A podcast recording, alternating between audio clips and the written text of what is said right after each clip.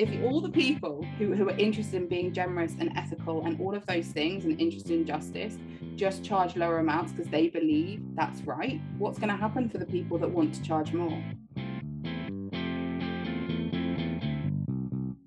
Welcome to Real You, Real Money.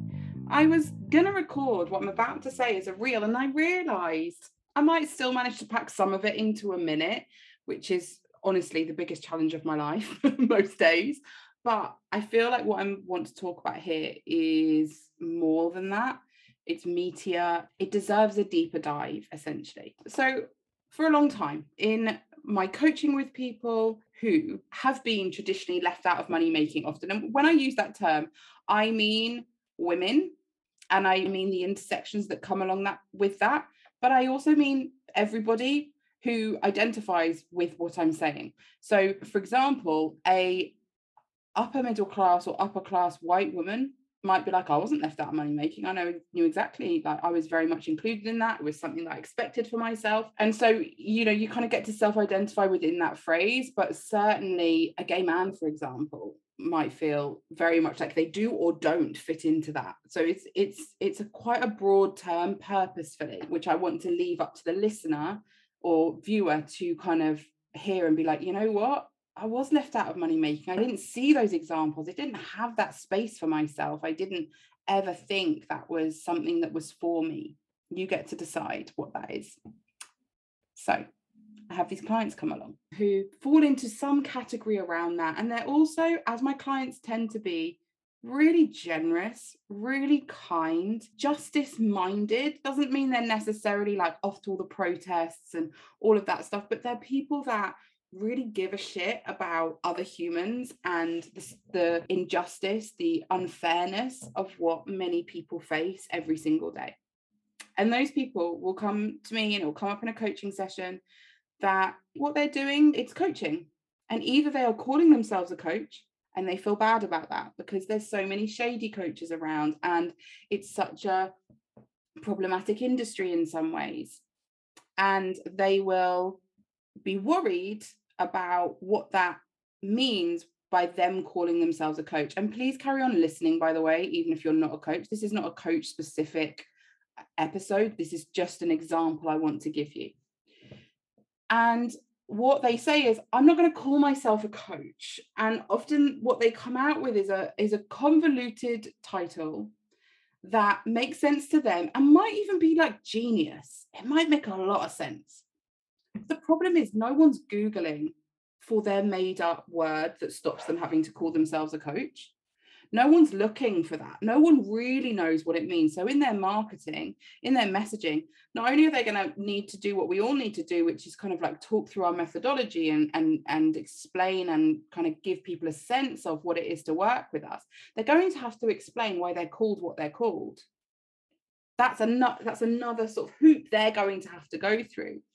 And in the meantime, everyone's looking for coaches. Everyone understands what a coach is. Everyone is fully on, you know, maybe not fully on board with it, but you know, they get it.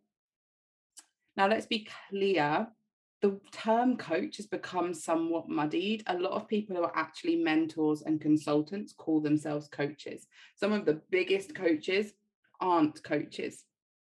A coach is really someone who is asking you questions. Basically, a coach is pulling out of you what is already there. They're not necessarily telling you what to do, what steps to take, all of that stuff. That falls into mentor and consultant. Now, what I will say is a lot of coaches, myself included, straddle lines on that. We're both. And it is a skill.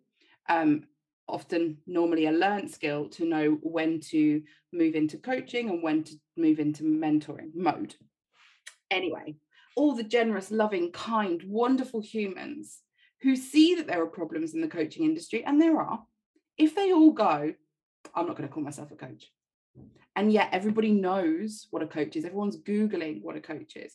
When everyone comes to Google coach, when everyone comes to hire a coach, when people are looking for somebody, they're not going to find you and your your version that marks you out. They're not going to find you even with your title that marks you out as different, even, you know, in that space you've created from yourself that separates you from who those other people are, the bad ones.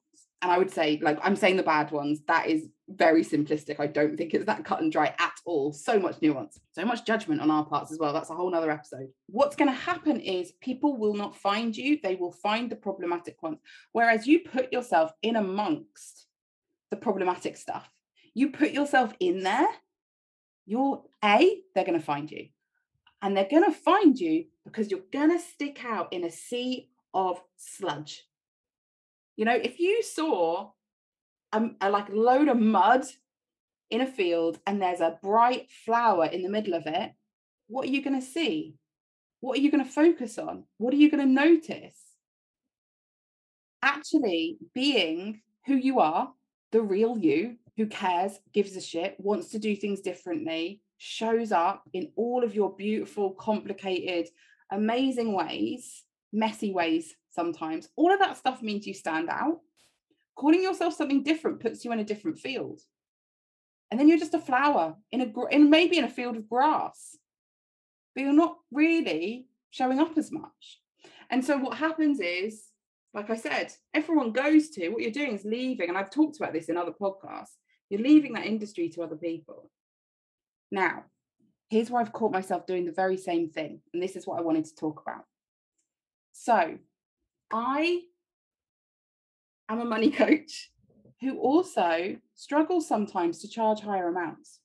I'll be honest. Now, I do charge one to one with me is a five figure investment. That has been a very sticky thing for me and I had this realization, and I'm going to link the podcast episode in the note, which was it was a Serena Hicks podcast, her podcast Big Happy Money. She did this awesome episode, which I really encourage you to go and listen to, called "The Difference Between Expensive and Expansive Pricing."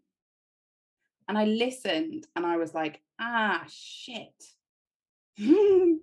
because if I also make up stories that. And I want to be clear some of them are not stories, but some of them are. Some of us are judging people for charging higher prices based on nothing but the fact that they are charging higher prices. And we are deciding that means things about them that does not serve us, that is causing us issues in our businesses. And even as a money coach, I have spotted myself doing this and I have to be really vigilant. And I'll be honest, I'm noticing recently how there are areas that I have not been vigilant enough in, that I have become complacent. It's easy when you talk about money all day, every day, to forget your own stuff. And I've noticed it crop up enormously. And so, this episode that I really encourage you to listen to made me realize that. And I don't think this was something Serena says in the episode. Maybe she does. But I just went, oh my God, I'm doing what I tell other people not to do with the coaching thing, which is if I refuse to step into spaces ex- of expansive pricing, what I'm doing is I'm leaving those spaces to people who may or may not be treating people well. And so when someone's looking to take a big step in their business, when they're looking to really level up their investments and they've got to a certain part in their money making,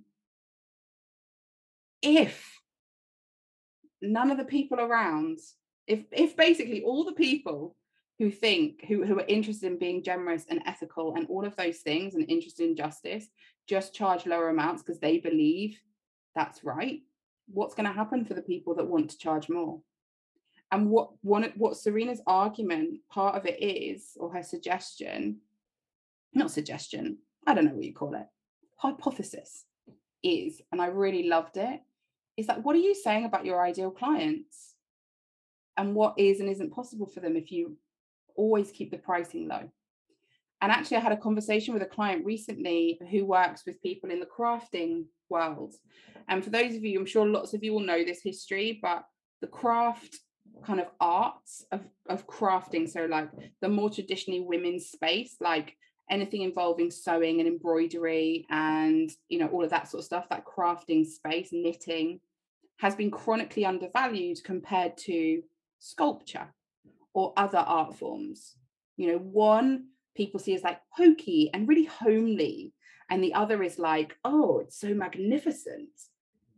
And really, what's the difference? A lot of it is that it is by women and it was home craft stuff, things that happened within the home. Whereas obviously sculpture is not the same. But even the way that ceramics, like mugs and plates and all of that stuff, is seen so differently to because it's functional, which I, I love a bit of functional art, is seen as different to, again, sculpture, which is like this sort of revered art form. And because of that, and I've worked, I work with artists, makers, as well as coaches, freelancers, all sorts of, I work with a lot of artists and a lot of makers. And I really notice the way that so many makers will come and they'll be like, well, like let's say they make cushions. And I think I always use cushions as, as the example. They make cushions and they look and they're like, well, what's the market price? They do, they're doing their pricing and they look at what is like the general price people are paying. And let's say that on Etsy, on average, people are charging 30 pounds for a cushion. So they go, right, I'll charge 30 pounds even though, and I, before I had kids, I used to do a lot of crochet. I crocheted an enormous king size blanket, which got eaten by moths like about five years ago. Devastating. so devastating. But the, when I crocheted that king size blanket, it took me months and months and months, and the wool was not cheap. So the investment from my end, time and money wise, was significant. But if I was going to sell that, I'd like, what can I sell it for? Because the market price of those things is low because that work is undervalued. And then people check the market value and they go, huh, well, it's this much. And so, but I would argue the market value is wrong. The market value is is created on patriarchal, misogynistic, problematic paradigms. And so what happens is that gets perpetuated and women who and anybody who is involved in that area of of making that art form is stuck in a loop of how do I get out of this? How do I get out of this? Now, I would argue, in case you're in that world and you're listening, you get out of it by shuffling that cost up. Or high, like you know, Grayson Perry charges a heck of a lot for a vase, for example. So there are ways to do it. I know that they are Grayson Perry as well, but I would really say that there are ways for us to, you know, and there are cushions. Absolutely, you can go and pay 150 quid for a cushion. The ways that our conditioning plus that market value intersects is is juicy and interesting for me as a coach, problematic and difficult for people living and doing the stuff. And so, yeah, what happens in that space is we listen to those things and we end up re creating, perpetuating this cycle of undervalue.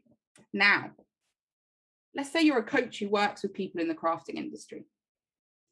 I know in many areas, in many industries, in many sort of areas of, of what we do, there are specific money stories that crop up.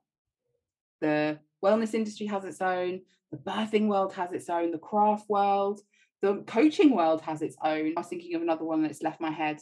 lots of them. Charity sector has its own. Like there's tons. But let's say you're a coach who works with people in the crafting world. What are you saying about what is available to them or what you believe is possible for them in terms of how much money they make if you always keep the costs super low? That is not me saying everything that person puts out has to be mega expensive, not at all. But if they're doing something that involves going deep with those people, if it's a really glorious, generous container that they know is going to impact not just the money they make, but that person's whole life. And, you know, as coaches, that's a lot of what we're doing. What are we saying is available to that person? What we believe is available. We always charge lower amounts because that's all we believe they can afford. What am I saying in my work if I do the same? And that's one of the reasons that Real You, Real Money is priced. It's still super like, I know I'm not suggesting when people look at the price, some of you'll be like, that's a massive investment. It is a massive investment. But in terms of the coaching world, it's really cheap compared to what a lot of people are charging for that. And I'm doing my own work within that. That's the price that feels good to me. I'm walking my own talk that's the price that feels good to me right now. Do I expect it to go up significantly over the years? Because I feel like this is the program. I've been really experimenting for a long time with my group programs. This feels like the program that's here to stay. It will have adjustments, I'm sure, but it feels really significant. What I'm actually saying to those people that sign up is this is what I believe is possible for you. Some of you are already here, some of you are going to move here during the course but this is absolutely what I believe is available to you. I believe that you can invest this month much a month or over six months and it feel expansive and exciting because you are the sort of person I want to call into this program. And if you're hearing that going, oh, I'm not making that, maybe I'm not the sort of person, that's not how we measure it. It's like, does this program speak to you? Then you are. Not if you can or cannot afford it because money is neutral. You can make that money. A lot of the reason we think, I always say to my clients, like when they're having a, a month where they things feel sticky, I'm like, remember, you can it is possible for you to make your entire month's income on one day, on one afternoon. Last month, I had a 20k month, 19k month. Let's be completely transparent. 19k month. I made 14 of that in one day it is absolutely available to you. A lot of the issues around money are, are the meanings we put on it. What does expensive mean? What does cheap mean? What is affordable, unaffordable? What meet what greater, larger meanings are we putting on those things? And are those expansive meanings or are those con- constricting meanings? Meanings that make us feel smaller and stuck. And for a lot of people listening to this, higher prices do not feel available to you because higher prices feel unkind. They feel exploitative. They feel wrong. And I want you to know the price is just the price. There's no greater meaning on it. It's just what it is. It doesn't make you a better or worse person if you charge more or less. And I think that's really important to say because I think sometimes online we get the opposite message. We get the message that it makes you a better person if you charge more. And we also get the message that it makes you a worse person. But it actually doesn't make any difference to who you are. You are not better if you charge more, but you're also not better if you charge less. This is about what you and your business need. And it's about what you and your business desire. And it's about what you what your client needs and desires. What are you opening up as possible for them by charging them that amount or by them seeing you charge that amount? Because increasingly i view all of you listening as my clients all of you watching because this will go on youtube and stuff as my clients. You might not be my client yet but if you're watching stuff over and over again, you are getting a lot of that experience. Would we go deeper in work together? Yeah, be more tailored to you. Absolutely. And it, that it would go much deeper. But I know a number of you are going to go on to work with me. Some of you are going to go on to work with me in this very program in Real You Real Money. And I can't wait. Oh my God, I cannot wait to have you join me there actually makes me a bit teary if you're watching the video you might be able to tell but yeah so i just wanted to share that learning of my own that i have noticed how i'm keeping myself small in some of my pricing compared to what feels expansive to me and also the place that I want to call many of you to with me. It doesn't mean I'm not going to have other products that are much less. Absolutely. Of course because there's a different journey point for lots of different people. But for real you real money, this is where I'm like, you know what? You're ready. You are ready to step into this. And I believe in you that you can make this money. In fact, this is just the very beginning of what you can make. The very beginning. Even, I'm going to be talking about this more in the podcast soon, even in the in the wake of a potential recession, cost of living crisis. And maybe my next episode, because I've got to record an episode straight after this, I might be talking about that actually, because I've got a theory. But thank you for listening. Please do slide into my DMs and let me know how you found the episode, any thoughts you've got, any questions. I love chatting to you all there. If you're interested in Real You, Real Money, also hit me up in my DMs. Let's talk about it. Or, you know, feel empowered just to go and buy it. That's absolutely fine too. But if you do want to chat about it, I'm here. And I really hope that you find in yourself after listening to this episode to, to own your prices in a new and more dynamic way. All right. Thanks for listening.